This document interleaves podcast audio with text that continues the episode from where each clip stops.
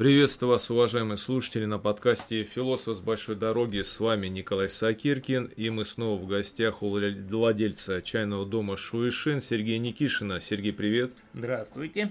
Сегодня мы поговорим с вами еще об одной актуальной наболевшей теме о китайской армии. Так как армия крупная, недавние события показывают, что нас ждут э, какие-то изменения политические, связанные как внутри Китая, так и вокруг Китая, а да, собственно, вокруг всего мира, раз речь идет о Китае. Ну и нельзя не поговорить о китайской армии, ее специфике, борьбе внутри нее.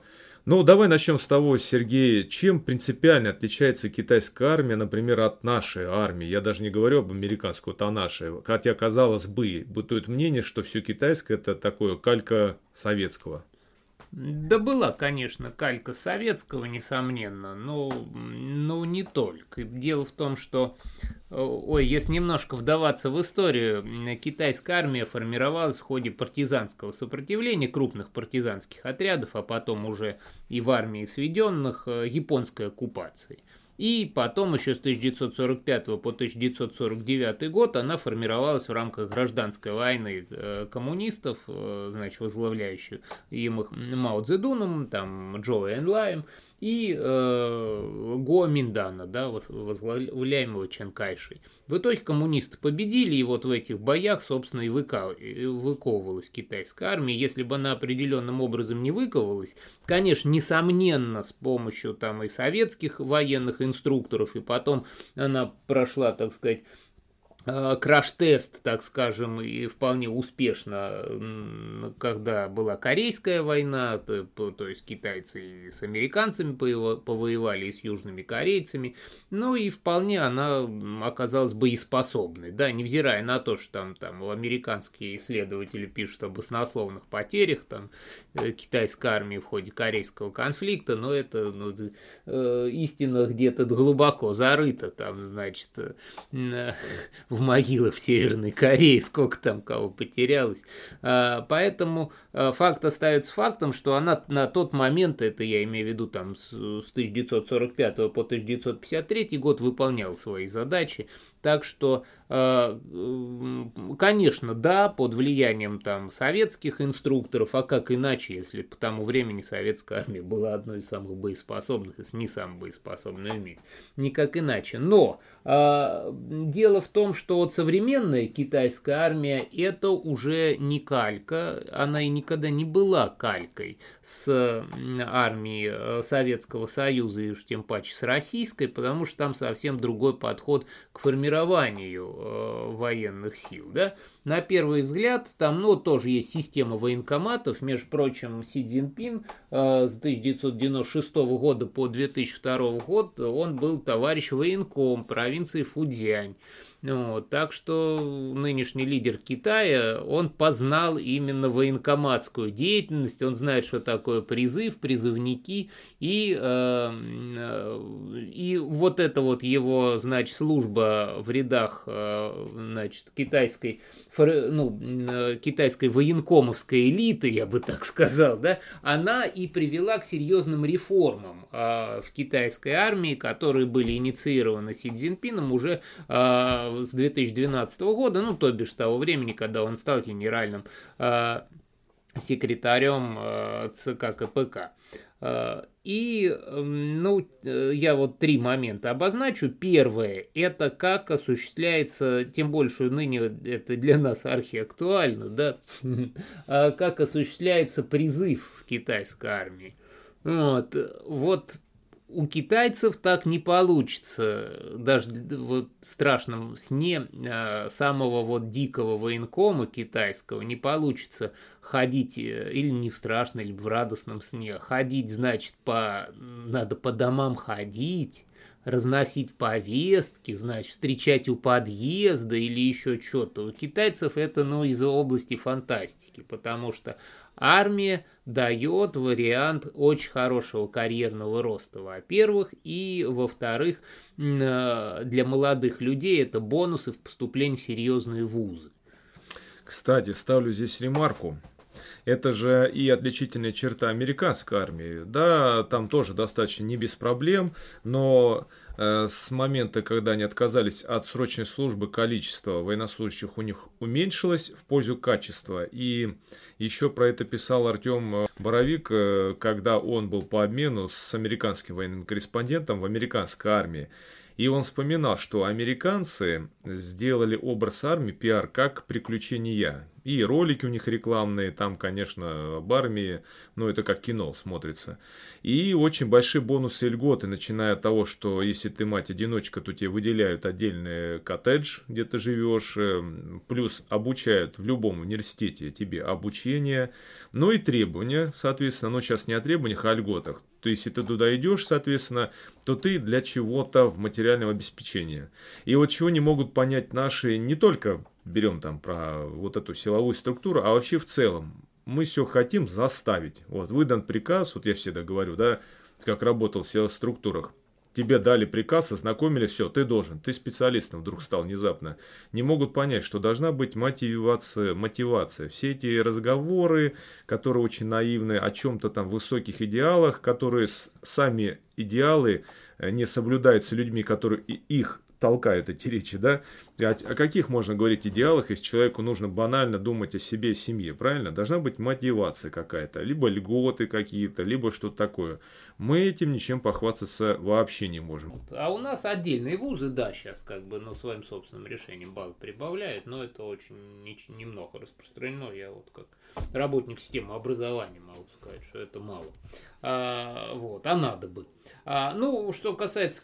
Э, вообще, да, я полагаю, что американский опыт китайцы были бы был бы странно, если, перенимая любой опыт э, и копируя любую деталь, они бы не скопировали опыт, соответственно, и западный, да, не отказываясь там, полагаю, от, ну, и от советского, значит, наследия, а, и создали они смешанную систему. Призыв у китайцев есть. Но когда человек попадает в призывной, значит, возраст, его а, приглашают в военкомат, присылают повестку соответствующую, а, но это не значит радостная, значит, новость, что тебя в армию заберут. В основном там записывают все данные, спрашивают, что можешь, что ты не можешь, как ты учился в школе, спрашивают, как у тебя с китайским языком, каков э, уровень владения там, значит, компьютерами, э, ну и в принципе, на что, кто ты таков вообще. Все это с маниакальной китайской бюрократической точностью и занудливостью записывают, и после чего отправляют, говорят, ну мы тебе типа это самое позвоним. И нас, и так до, до 22 лет они ему звонят, ну в смысле уточняют, он живой, не живой, и обычно не призывают. Потому что, чтобы призвать, нужны определенные физические данные, нужна хорошая успеваемость в школе. Ну, есть некоторые льготы по призыву у малочисленных народностей, там, ну, тех же уйгуров, ну, вот, э, в том числе у тибетцев, там, но их призывают тоже по определенным квотам, потому что общий уровень, как бы, интеллектуального развития уйгуров или тибетских горцев, он, конечно, меньше, чем у природных ханьцев, но в силу того, что более слабое образование, школа, там, иная среда, ну, то есть, э, он же разнолик, Китай. И, соответственно, а, соответственно, вот эти вот ребята до 22 лет, они э, могут быть призваны, но призываются лучшие. А, а, а потом остальные числятся в запасе. Выходя в... Но, но, тут это такой расклад. Выходя в запас, они попадают э, в структуру э, народного ополчения. Э, это очень крупная э, потенциально структура, куда, значит, попадают э, все запасники, которые даже не посещали, не ходили в армию, так скажем, и те, кто отслужил уже кто, кому посчастливилось отслужить, и э, кто после там, отслужив два года, оказывается, соответственно, в той же самой структуре ополченческой. Они э, четко приписаны к военкоматам, существуют мобилизационные планы на случай, значит, войны, и э, вот это народное ополчение 36 миллионов человек на настоящий момент, вернее, сейчас, наверное, даже чуть-чуть побольше, может, под 37-38 вот, и э, где-то в течение месяца, во всяком случае, по вот планам, вполне себе официальным опубликованным планам, э, могут призвать под ружье порядка 36-38 миллионов человек, из которых около 7-8 миллионов это те, кто служил. Остальные не служили, но тем не менее, вот они находится в запасе. Вот это а вот, кстати, такая актуальная тема. Вот те, кто не служил, их э, вызовут под ружье. Как это будет выглядеть? Ну, как бы какой от них толк и соизмеримый уровень подготовки тех, кто служил, тех, кто не служил, мобилизует? Несоизмерим уровень подготовки. Там имеет место быть такие военные сборы, на которых э, ну, дадут пострелять в лучшем случае, в лучшем. А в худшем случае дадут поцелиться. Вот. Но зато на этих военных сборах есть общая физическая подготовка, достаточно много там они бегают, есть э, политинформация, то есть рассказывают, что на самом деле творится в мире. Вот. Э, и с точки зрения китайцев это очень важно, потому что надо доносить политику партии и правительства именно в рамках э, формирования такого вот готового к войне сознания во всяком случае, да, то есть э, так вот потока беженцев от призыва в Китае за счет вот этой вот системы э, навряд ли будет. Потому что, как мы как-то говорили не, не так давно, что существует военное и пацифистское сознание, а существуют переходные формы. И вот э, в Китае отнюдь сознание не пацифистское, то есть в основном, невзирая на утверждение, что Китай э, стремится, и на настоящий момент они доказаны реальной политикой Китая, стремится к поддержанию мира, но все равно они живут по принципу «хочешь мира, готовься к войне». Поэтому вот такими вот либерал-пацифистами а простого китайского запасника назвать никак нельзя. Он типа, ну скажет, ну пойду там, а по ходу пьесы научусь, там вот такого. Хотя, повторюсь, боеготовность у них так себе. Но это зато есть 7 миллионов, которые будут учить все остальные, там 30, 29 миллионов если что. Ну вот. А сама китайская армия это порядка двух миллионов человек на настоящий момент. Было больше, но в результате реформ Си Цзиньпина э, оказалось, что это многовато и бессмысленно с точки зрения, потому что лучше держать больше вот это вот э, потенциального ополчения, а всех остальных э, перевести в основном на контракты и на профессиональную э, подготовку, прям специализированную. Да. И э, эту реформу Си Цзиньпин задумал в 2000, э, как раз 12-13 году она началась, и с тех пор, э, насколько я помню, армия Китая была сокращена порядка на, 3, на 300 тысяч человек то есть сейчас порядка двух миллионов, ну, мы имеем в виду сухопутные войска, там, там еще отдельно флот, отдельно э, ракетчики, э, но тем не менее, э, это существенное сокращение выходит, выходит на одну седьмую часть сокращения.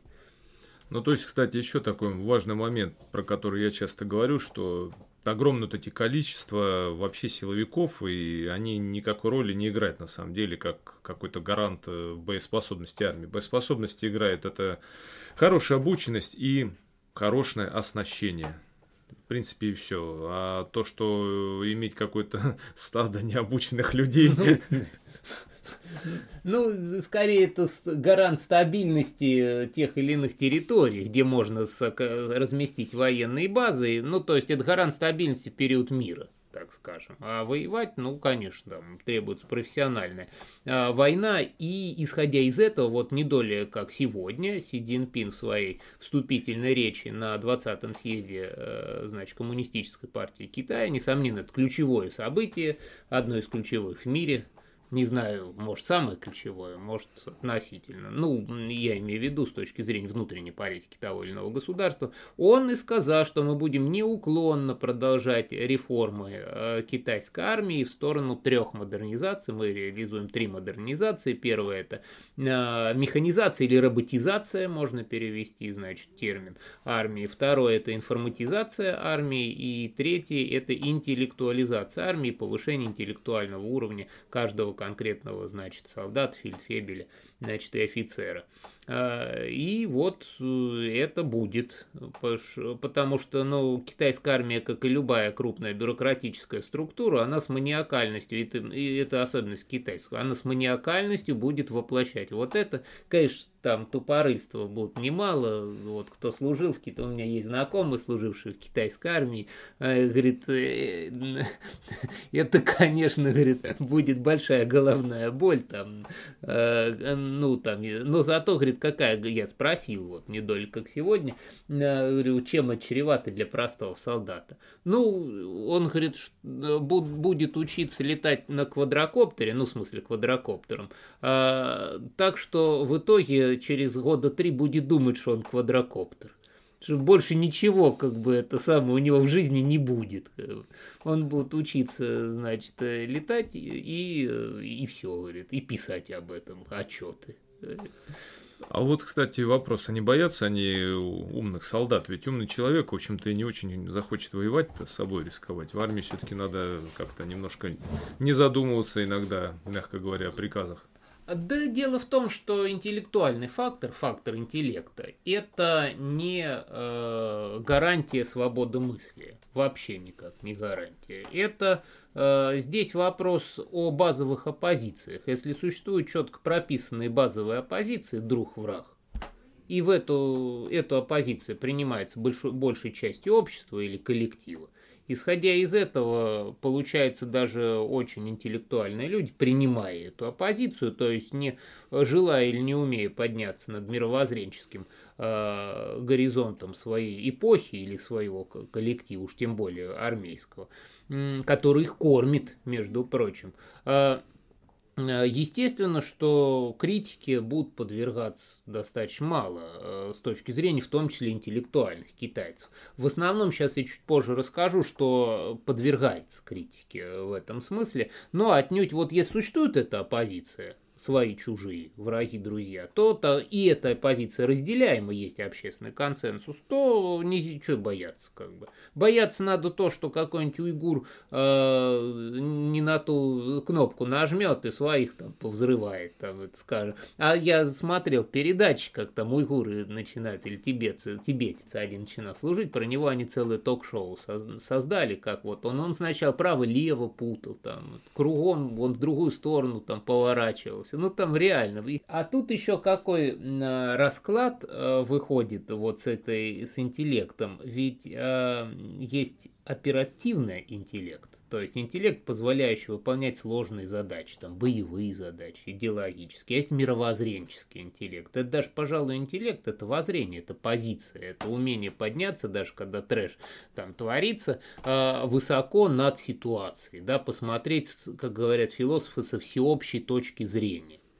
Ну, для китайца это не бог весть, э, это что-то такое, близкое к фантастическому. Они прекрасно знают всеобщую точку зрения. Им сегодня Си Цзиньпин сказал, какая всеобщая точка зрения. Это тройная модернизация армии, всеобщая точка зрения. Это э, отказ от экспансионистской и насильственной политики, что он тоже сегодня сказал. Э, но, правда, одновременно он сказал, но при необходимости, значит, претензий иных сил на э, единство Китая э, с Тайванем, мы не отказываемся от применения вооруженных сил. Это он тоже сегодня сказал. Вот это всеобщая точка зрения, особливо э, в рамках того, что перед э, сегодняшним открытием съезда Коммунистической партии Китая на заседании ЦК КПК э, было объявлено, ну, вернее, был принята резолюция, что идеи Си Цзиньпина играют ведущую роль в строительстве китайского социализма с китайской спецификой, вернее, если быть точным, китайского специфического социализма. Вот. А, а это значит что? Это значит, что голова для всеобщей точки зрения, всеобщей китайской, выбрана и эта голова, она вот должна, с ней должны соотноситься, соотносить свои мысли, чаяния и так далее, на полтора миллиарда всех остальных голов. То есть э, это идеология. Таким образом, если есть идеология, тогда фактор интеллекта достаточно, достаточно мало существенный. А вот смотри, по поводу пресловутого последнего китайского предупреждения и в войне с Вьетнамом так, он не очень хорошо себя показал. Насколько она, да, она большая, обучена, да, ну вот, вот такие вот, да, даже вот в войне с Вьетнамом, да, почему такая большая армия умудрилась проиграть? Да воюющая армия, не воюющая армия, две большие разницы, во-первых. Вьетнамцы сколько до этого воевали? Ой, они, по-моему, начали воевать еще в начале 20-го столетия. Ну, я даже не знаю, раньше не будем брать, а вообще э, начали воевать за независимость с колониями, с французской да, колонией, да. потом с японцами, потом опять с французами, потом с американцами. И, в общем-то, так вплоть до 70-х они воевали. Вьетнамцы это вообще самая боевая нация, на мой взгляд, на планете. Вот, потому что это вот редко кого монголы не смогли захватить в свое время. Чингизов, вернее, пост Чингизов, монголов убивает, так это вьетнамцы. Они все время воевали. Они все время, к ним придут монголы, вроде все победят в одной битве. Они, вьетнамцы уйдут в джунгли, сожгут все города и деревни, отравят все колодцы, начинают рыть под джунглями систему тоннелей. То есть это у них, э, это одна из самых боевых наций, реально. На своей территории они непобедимы. Как, да. Как афганцы, да. кстати. Фактически, да. И вот пойди попробуй что-то с ними сделай. Китайцы попытались, конечно, в джунглях им там светило мало. А, я знаком с одним участником боевых действий. Он сказал, что его ну, только поверчик спас, там, когда это самое, ну, у всех, говорит, дизентерия еще случилась, а он пил только поверчик, там, соответственно. И он поэтому остался жив, потому что вовремя сбег там из мешка огневого. Ну, то есть там реально проблемы были не маленькие. А, ну, так как раз поэтому и случилась реформа Э, реформа вооруженных сил Китая. Причем э, начата она была относительно поздно. Вот это тяжелое наследие маоистского режима в армии, она, несомненно, сказывалось до 2012 года, а то и позже. Дело в том, что современные реформы в армии Китая связаны не только с внешними факторами, которые, кстати, достаточно хорошо дядюшки Си были понятны ну, и в 12 скорее всего, и раньше году, а, но и с внутренними вещами. Дело в том, что в китайской компартии всегда имеет место борьба кланов. Вообще китайцы не были бы китайцами, если бы там не было семейного, это самое, семейного противостояния, большесемейного. И э, с, э, ну и там местничество, естественно, вот это вот там блат. А, непотизм. А, непотизм, ох, непотизм там. И вот китайский непотизм в армии был выражен э, ставленниками Дзянземина это лидер Китая. В 90-е годы э, он в существенной мере находился под контролем Дэн Сяопина. Дядюшка Дэн э, никогда не занимал каких-то крупных постов, ярких, но все равно как бы без него ничего не делалось. А Дян Зимин это не столь интеллектуальный, значит, человек, это не Дэн. Э, и, но тем не менее, власть как надо удерживать, надо, надо. И в армии его люди, там, значит, это там так называемый северо-западный и северо-восточный тигр, э, у них кликухи даже были с одинаковой фамилией Го, э, генералы, э, были, ну, контролировали фактически все высшее военное руководство и генштаб Национальной народно-освободительной армии Китая. А, и э, Си Цзиньпин, когда пришел к власти, он начал потихонечку их смещать. И вот чем он дальше смещал их, тем Э, лучше становилась в армии, во всяком случае, как мне служилые говорили. Это, говорит, э, вариант да, хэй, но в рамках э, дюнтуй, ну, в смысле, в рамках китайской армии. Да, хэй, бить по черному, это бить по взяточничеству и мафии. Это официальная политика Китая по борьбе со взятками. Соответственно, вот один из этих тигров, да не оба, оба Го оказались под следствием, соответственно, оказался под следствием зам начальника генерального штаба э, Китая. Э, они были лишены всех своих званий. И на настоящий момент, по-моему, уже вынесены приговоры. Я не выяснял в точности, какие года, но там немало лет, немало выдается за это. Кстати, вот чего не хватает э, многим, многим, наверное, государствам, и в частности нашим, это, ну, возмездие. Это, конечно, пафосно звучит, но все равно возмездие. Э, так как у нас, что бы ни происходило, всегда, какой бы он ни был чиновник там, либо генерал, остается всегда при при всем том, что он успел нахапать всех статусах регалиях, еще не было никогда вот этого возмездия, пересмотра вот этих всех дел. Никто ничего не был лишен. Собственно говоря, поэтому и такое ощущение вот безнаказанности. Нет показательного публичного процесса. А китайцы, понятное дело, что это в том числе внутриклановая борьба. Но китайцы используют ее на все там 200% в популистских целях, как значит, принято говорить, в том смысле, что показывают, да, вот он взяточник, вот он, значит, раздавал, продавал должности в армии, реально же продавал, реально, вот мы всех за ушко, да на солнышко, вот смотрите, китайский народ, нет у нас неприкасаемых, они и в партийном аппарате, они и в армейском аппарате, а это, ну, все же высшие генералы, члены Компартии Китая, там еще иные в ЦК КПК, э, старались войти, как те же самые ГО. Вот. И э, тут, конечно, они хорошо пользуются. И с точки зрения китайского народа это и придает Си Цзиньпину популярности. А мало того, мало того, он в очередной раз сказал на выступлении сегодня, что э, основная опасность для Китая это э, все-таки не Америка, хотя империализм американского типа это опасно, а раковая опухоль, которая могут, может раз, разрастаться внутри самой коммунистической партии Китая в виде э, взяточничества и связи с криминалитетом. То есть э, это основная опасность, единственное, что может поколебать Китай. А вот вопрос такой уже более, ну, приземленный, скажем так, э, как вообще структура китайской армии, какая? Ну, вот у нас, э, у нас что есть там? Есть само понятие армия, имеется в виду армия не в целом вооруженные силы, а правильно говорить с позиции военной науки, армия это самостоятельная административно-хозяйственная единица, да, там mm-hmm. есть, соответственно, там округа, ну и более так узко возьмем, есть виды, рода войск, там три основных у нас вида, если сейчас я не ошибаюсь, ничего не меняли, сухопутные, войска, то есть по сфере э, территориальным, скажем mm-hmm. так, э, военно-космические ныне уже силы, бывшие ВВС, э, военно-морской флот, и еще есть рода войск, есть рода войск, которые входят в эти виды войск, как, например, там танковые, артиллерия, мотострелки, есть рода войск, которые входят в разные виды войск, там ПВО, они могут быть сухопутные, военно-космические, mm-hmm. если не отдали все военно-космическим. Есть рода войск самостоятельные, не входящие в виды войск, это РВСМ, ВДВ, вот, собственно говоря, ну и потом пошли там батальоны, полки, там бригады. Вот э, как, как это все у китайцев?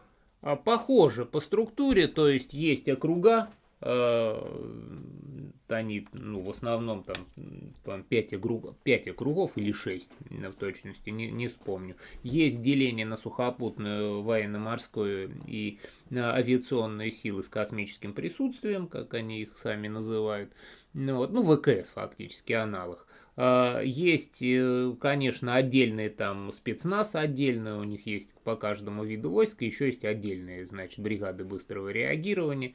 Э, недавно даже автожиры такие получили, вертолетики на двух человек. Такие вот у них для быстрых десантирования где-то как-то. Ну, для, называется вертолеты для городских условий. А, то есть в этом смысле очень похож, фактически. Ну, а, ну плюс еще есть отдельная, значит, часть китайской ВМФ, они же имеют достаточно много арендованных баз и в Африке, в Джибути там, например, и в Пакистане, э, и там в Аденском заливе. А, Все это соответственно, там такая достаточно самостоятельная внешняя подструктура на архипелаге Спратли военно-морских э, сил Китая. То есть Китай в силу своих вот своей специфики э, достаточно морской державы, и в особенности то, что он от нефти зависит и от газа, который в газовозах, значит, нефтевозах приводится, он старается создать и создает свою систему военно-морских баз или хотя бы ремонтных баз, как в Индийском, как и в Тихом океане. Понятное дело, что это на порядке уступает э, англо-американским, ну, американо-английским системе баз. Но, во всяком случае, Китай упрямо движется и в этом направлении достаточно. Там в Джибути у них достаточно могущественное э, это самое присутствие. Ну вот. Ну и хоть какой-то порядок в Судане будет, хоть в одном месте бывшего Судана вот это. Вот. Э, так что так, да. А по внутренней структуре у них э, вот похоже достаточно на нашу, то есть там есть рядовой состав, сержантский состав, есть фельдфебельский состав, это, ну, фактически аналог прапорщиков э, таких вот наших, причем у них фельдфебель трех уровней есть, но мы очень приблизи, приблизительно, а нет, достаточно точно переводим слово фельдфебель, по-китайски это непосредственно начальник над солдатами. Вот. И дальше уже офицерский состав от майор, там лейтенанты, ну и до генералов там всяких разных. А какие вот проблемы в китайской армии, да, там, ну, говоря о разных армиях, да, всегда сталкиваемся, что это дедовщина разного уровня, например, там, говорят, там, наша армия, в американской, там, своя, как она, отличающаяся от нашей, но тем не менее, да, там, проблемы с э, расой, может быть, там, э, наркотики, какие вот проблемы сталкиваются вот в китайской армии, если там своя дедовщина, например? Есть определенная, ну, достаточно слабо выраженная, как э, мне во всяком случае рассказывали, Э, то есть там за дедушек носки стирать ну, не приходится, э, скажем так. В основном она связана с работами на кухне, там, значит, готовкой, что-нибудь подай, принеси, там это очень четко. Кто больше там отслужил, как-то имеет какие-то э, звания, ну, даже не звания, а должности несколько выше, это начальник. А у китайцев это всегда, если начальник подчиненный не, выстроена иерархия, ничего не будут работать. Поэтому рядовых гоняют и хвост и в гриву там, соответственно, новоприбывших. Но они гоняются, понимая зачастую, что это вариант потом и поступления в, вступления в коммунистическую партию Китая, и поступления и так далее. Ну, как бы в основном подчиняются. Как бы таких вот бунтов нету. Потом, конечно, это низкие зарплаты там у рядового э, и низкие контрактные, кстати, достать, относительно низкие. А, но по, контр... по контрактам у них был три волны повышения зарплат э, уже. А, ну, тем не менее, там рядовой и младший офицерский состав не бог весь как жирует, не жируют. Они, правда, живут на всем как бы э, готовеньком, естественно. Но это готовенькое, оно однообразно достаточно. Правда, кормят хорошо. Кормят много, как мне сказали. То есть, ну, просто если китайца плохо покормить, то это будет плохой китаец. Вот для китайца еда это э, культ и медитация. То есть, это вот одна из причин, э, как в Китае жить здесь и сейчас. Надо и здесь и сейчас есть. То есть, каждый китаец знает, что он будет есть три раза в день, э, и в особенности солдаты. Эти вот три раза в день, в этот момент он просто как бы счастлив. Он здесь, он кушает. И вот этого, и все, весь Китай в этот момент кушает, и так объединяется нация. Национальная идея Китая. У меня есть своя трактовка национальной идеи, такой глубинного китайского народа. Это через еду, чай и алкоголь, по-моему, она значит, реализуется. Вот. А, ну, плюс еще понять дело, что вот это местничество и непотизм – это проблема, да, в особенности взяточнического характера. Торговля должностями, повторюсь, я в рамках кланов Дземина процветала, и на настоящий момент идет вот вычищение, правда, этих торговых должностей, а, причем достаточно жестко, достаточно жестко. Это свидетельствует явно, во-первых, о том, что Китаю нужна рабочая армия, хорошо действующая армия, во-вторых, надо уменьшить внутренние а, социальные противоречия внутри армейских рядов. Вот. Ну и проблема здесь малочисленных народов, которые включаются, в особенности не относящихся к, к икумене китайской культуры, вышеуказанных там синдианов, не некоторого количества монголов и э, тибетцев, они достаточно сложно, во-первых, они должны служить, но в армии они сложно интегрируются. А, как говорится, подразделение идет со скоростью самого, и думает со скоростью самого тупого бойца, а вот, извините, самым тупым бойцом, там, наверное, меня в этом за это обвинят в нетолерантности, но я с ними общался, вот, не с бойцами, ну так. А это все же уйгуры, там, значит, и тибетцы, то есть, ну, не, не блеск у них с интеллектом все-таки, даже с оперативным. А, и, конечно, это вызывает недовольство. А у них льготы при поступлении. Это вызывает определенное недовольство китайского населения. Потому что он там учился, учился, пытался в армию попасть, его не взяли. А взяли уйгура, а он смотрит потом по телевизору про этого уйгура, как тот лево-право путает, все на солома, там, значит, ну вот, автоматы собирать, разбирать может, и хоть что там калаш собирать, разбирать один час там, вот, мучается. Ну, в общем, вот такие дела. По-моему, вот в основном вот это. В основном вот это. А женщины в китайской армии, как с этим обстоят дела? У нас тоже достаточно много женщин, но это как э, женщины, они, скажем так, боевых задач каких-то таких напрямую, они не выполняют, как правило, вспомогательные функции, и, как правило, там пристраивают просто там жен дочерей своих, лишь бы как бы там были, хотя присутствовали. Под рукой. Под рукой, да. В американской армии, кстати, до недавнего времени нормативы у женщин и мужчин практически никак не отличались. Вот. Вот как дела в этом обстоят в Китае? А, ну, там показу... Китай достаточно показушная такая страна, и с точки зрения показухи есть и даже спецназ женский, короче говоря, отдельные отряды женские, там они показывают всякие приемы, там вот это вот все. Вот. Э, есть и женские отряды, которые маршируют, там, значит, э, э, ну, по-моему, кроме того, что маршируют, я что-то вот о них ничего не слышал. Короче, ближе к нашей системе. Да, да. То есть э, прямо такого... Э, а, ну женщины работают по контракту, несомненно, как бы. Причем э, в медицинской сфере у них дорогосто... еще побольше платят, чем в другой сфере, в военной медицине. Дело в том, что в Китае там какой расклад, где женщин много, это вот ну, в медицине, само собой. Ну и мужиков прилично. У них же так называемые военные госпиталя, могут работать за деньги и работают много и за деньги с гражданским населением. То есть там и контракт, и зарплата еще дополнительные и так далее. И поэтому у них вот система военных докторов, которые постоянно практикуются не только вот в рамках своей структуры, но и со всем населением э, китайским, она очень развита.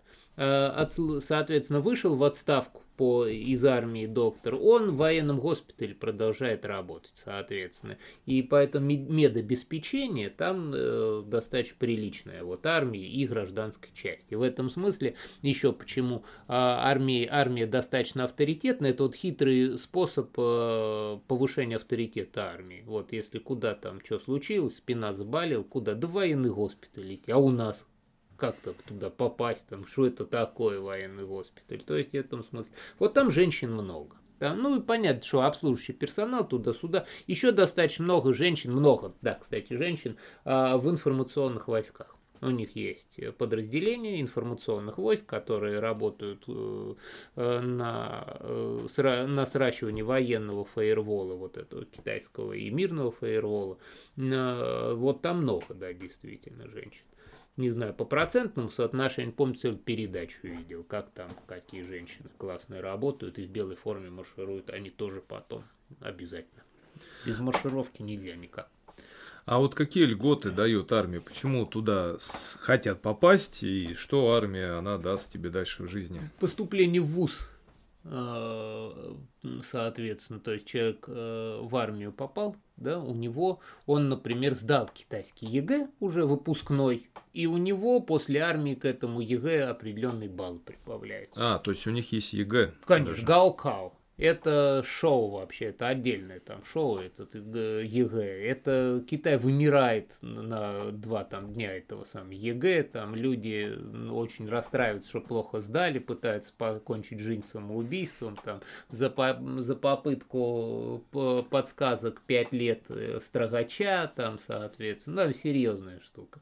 Ну и вот, а в ВУЗ хочется поступить нормально, там что ну, конкуренция бешеная, тем более, что сейчас, когда высокотехнологичные вузы имеют а, такое значение, ну, имеется в виду, что там робототехника, там вот это все машиностроение, то, э, опять же, новые производства этих самых а, микрочипов китайцы сами у себя налаживают, ровно так же, как американцы. Понятно, что Тайвань это до поры до времени, он будет иметь некоторую ценность микрочиповую, пока его не трогают поэтому вот. А, а, соответственно, это раз. Два. Это возможность дальнейшего, дальнейшей карьерной службы. А у китайцев где-то начиная с э, майора очень сильно повышаются зарплаты в армии. Прям такой качественный скачок начинается. И поступление в коммунистическую партию.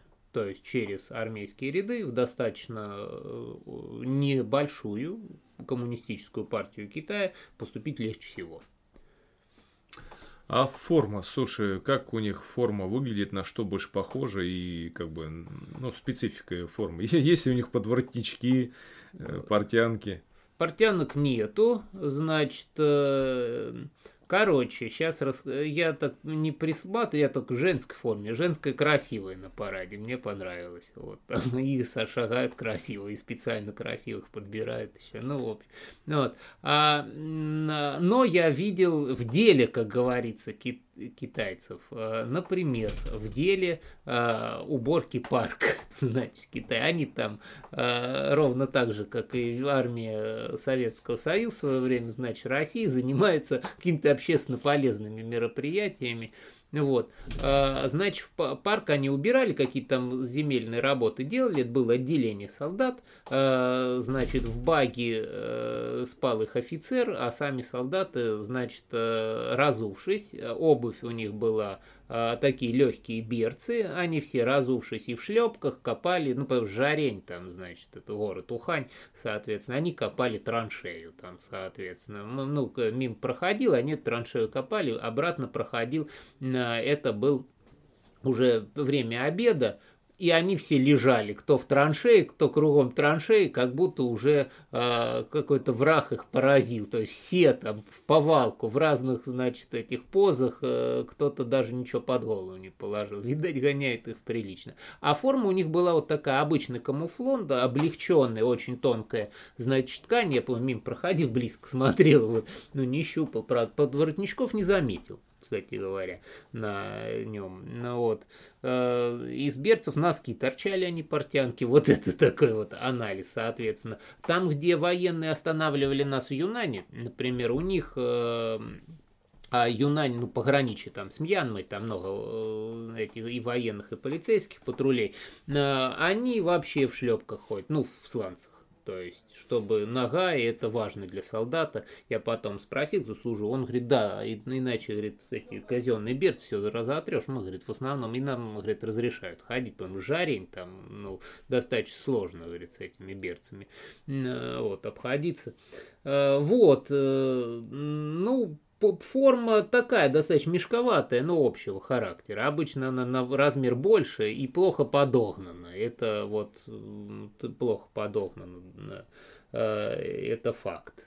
То есть... Э, а, а вот э, казармы, как у них кубрики казармы, казармы. быт казармы, казармы да? По сколько да. человек основном? Вот это вот я не уточнял. Ну, большие. Он сказал, что там много. У них рота была в казарме. А вот еще такой интересный момент. По, э, так как есть некая наследие советская, символика у них какая? На что похожа вообще?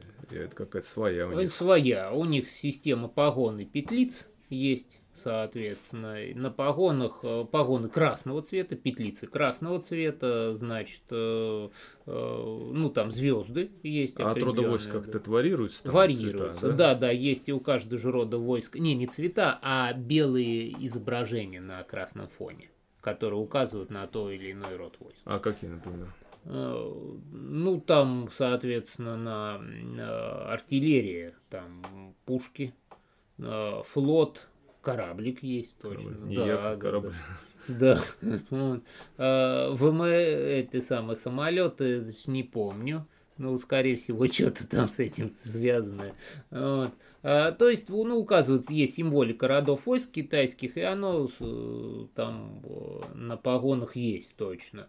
Э, погоны большие, прям такие здоровые погоны, ярко-красного цвета, чтобы видно, значит, было издалеко. По, как по мне, это в повседневной китайской форме это единственное такое красивое и яркое, потому что, ну, ну, хотя офицеры, конечно, вот смотришь там офицеры, когда где-то доклад читают и так далее, там все отглажено, все с иголочки, красота, немножко угловатые такие мундиры, вот такого сталинского, кстати говоря, я бы сказал, покроя, ну, вот. ну, я так понимаю, что больше на удобство делают они акцент, вот, и на всеобщность.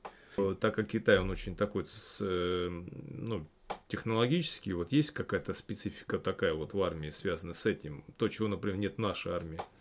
Ну, вот то, что информационные войска, это очень большой, э, очень большое количество, это точно. Э, в миллионах человек я не скажу, ну, там, на двухмиллионную армию, э, тем не менее, порядка как ну, близко к 100 тысячам человек, так или иначе заняты в информационной структуре. Ну, там кто-то в, на поддержание вот этого вот Ходшен, э, огненной стены, огнен, э, интернет-счета, кто-то, понять дело, там в вопросах непосредственно противовоздушной обороны пехотных частей, там без этого нельзя, но факт в том, что у них есть специальные подразделения информационной борьбы, кибербезопасности, и они есть в каждом роде войск. Причем у э, ВВСников, значит, э, их больше всего, во флоте их увеличивается неуклонно количество, ну, а в пехоте несколько меньше, там, в сухопутных войсках. Но везде они есть.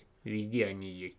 Кроме того, существуют самостоятельные подразделения при Генеральном штабе Китая по информационной безопасности. А где информационная безопасность, там я предлагаю информационной опасности. И про это сам. Вот, например, как сработал, и оно работает оно работает. Какое-то недавнее время назад э, по миру через Твиттер, через э, китайскую, американо-ориентированную китайскую общину, э, чуть ли не такой информационная бомбардировка мозгов бедных граждан, значит, в разных странах мира, что все, вот Си Цзиньпин вернулся, встретился с Путиным, значит, вернулся к себе в Китай, и там случился мятеж в армии, его сняли, э, Си а, был такой да. фейк, да, да. Вот, э, и мне звонили, значит, это самое, это, ну, обеспокоенные там, товарищи. Э, я смотрю в Китае вообще, ну, пишу знакомым, говорю, слышь, ты слышь, э, хоть слышно, что у вас там с Си Цзиньпином случилось? Он говорит, а что? Я говорю, ну вот, пишут во всяких э, СМИ. Не, не, у них вообще ноль, как бы. То есть настолько и они четко вот это вот отконтролировали. Там буквально на 3-4 минуты сообщения в Вичате появлялись, и все. Как бы. А это уже э, вопрос информационной безопасности Китая. Я думаю, реагировали они на всех уровнях, и на гражданском, и на военном. Ну вот. И это им, им, им удалось. То есть вот даже такие массовые. Я не думаю, что какая-то страна способна в настоящий момент так отреагировать. А по физухе, вообще физическая подготовка, боевая подготовка, как у них с этим дела? Ну, насколько я понимаю, э, с физухой проблемы. Потому что я спрашивал, да. И он не сильно крепкий так. Они выносливы по природе своей, китайцы. И физуха у них, э, я бы так сказал, копательно-носительная очень хорошая. Вот траншею они копали просто любо-дорого, никакого экскаватора не надо.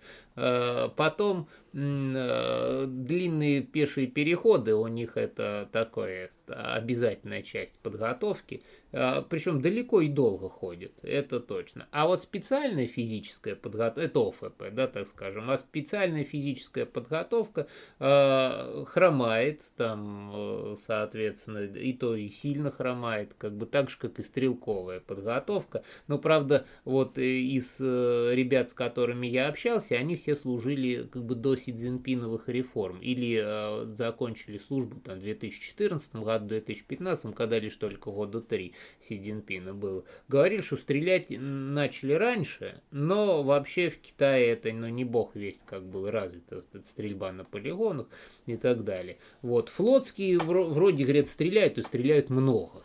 Как Флотский, что да. удивительно, кстати. Э, ПВОшники, говорит, много стреляют. Там, а, из орудий, имеется в виду не стрелкового, да. не автомата, не, нет, не автомат, а, а из своего, да, там. Вот, причем а э, ну, зато они, ну, как сказать, вот целятся они много. Это кроме шут, это китайская такая шутка, что если вы видите э, маленьких людей в, зеленом, э, в зеленой одежде, которые посеред общественного парка лежат с ружьями, и куда-то целится, это просто специальная военная подготовка у местного подразделения, значит, или у ополченцев, кстати, на сборах, или это. То есть они действительно, вот город Гуанчжоу, там остров Шамен, это центр Китая туристический, а, значит, туристы ходят там, фоткаются, и где-то в клумбе лежат 10 китайцев э, с автоматами, куда-то целятся, с отстегнутыми рожками там, соответственно.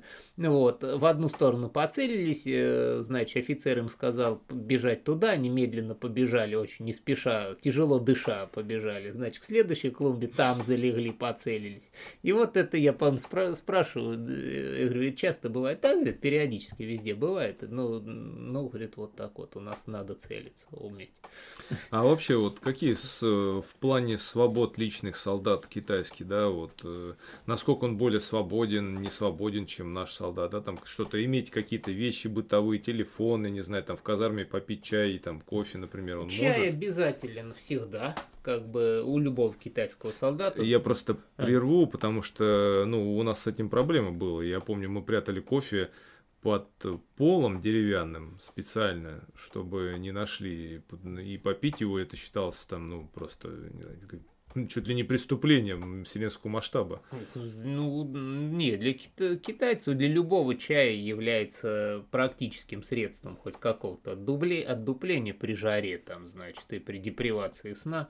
Ну, вот, э, поэтому чай у любого есть солдата, вот такой термосочек, бутылочка, они никак не ранжируются, и там этот, э, она пристегнута к поясу или к рю- к рюкзаку, там чай вот это обычно зеленый, если жарень какая-нибудь, ну, так себе, качество, ну, не суть важно, главное, что есть. Он чеферится, там они попивают, вот, и как-то уже смотришь, дальше пошел он куда-то. А, с точки зрения покидания, значит, воинских э, частей там достаточно строго, то есть самоволка, по-моему, ну, чревато, это как уголовное преступление рассматривается.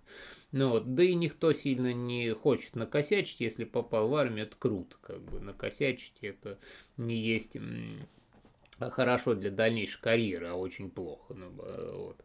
А, ну, значит, про- проникновение на территорию военной части, я у них много этих территорий, естественно, А, это просто праздник какой-то, что они там пишут на, э, на проволоке, значит, то есть вот пляж, например, пляж э, разделен на острове Хайнань, значит, разделен на две части, значит, какой-то сеткой рабица, короче, которая на один метр уходит в море еще.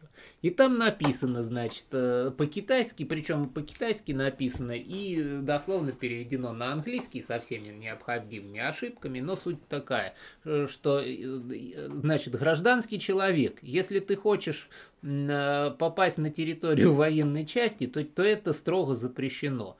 Но если ты все же пренебрегнешь значит, запретом, то э, по-английски там step on your risk. Заходи и рискуй там вот. Оригинальное чувство юмора. Причем большими там буквами. Да ради бога, заходи. Ну, Ну, не- обычно что, шлепнут тебя, наверное, да? там, ну, когда там они, задерживают. э, ну, скорее всего, задержат там так. А, вот, э, иной раз там, повторюсь, много этих частей, иной раз зайдешь в какой-то переулочек, э, ну, идешь, там все открыто, машины заезжают, там, такие зелененькие, э, выходит к тебе э, охранник такой совершенно спокойно, без каких-либо, я раз, я раз фактически зашел на территорию, просто не- шлагбаум поднят там, ну, он вышел, говорит, ой, ну, тут не надо, ходить, тут во- воинская часть, говорит, идите отсюда.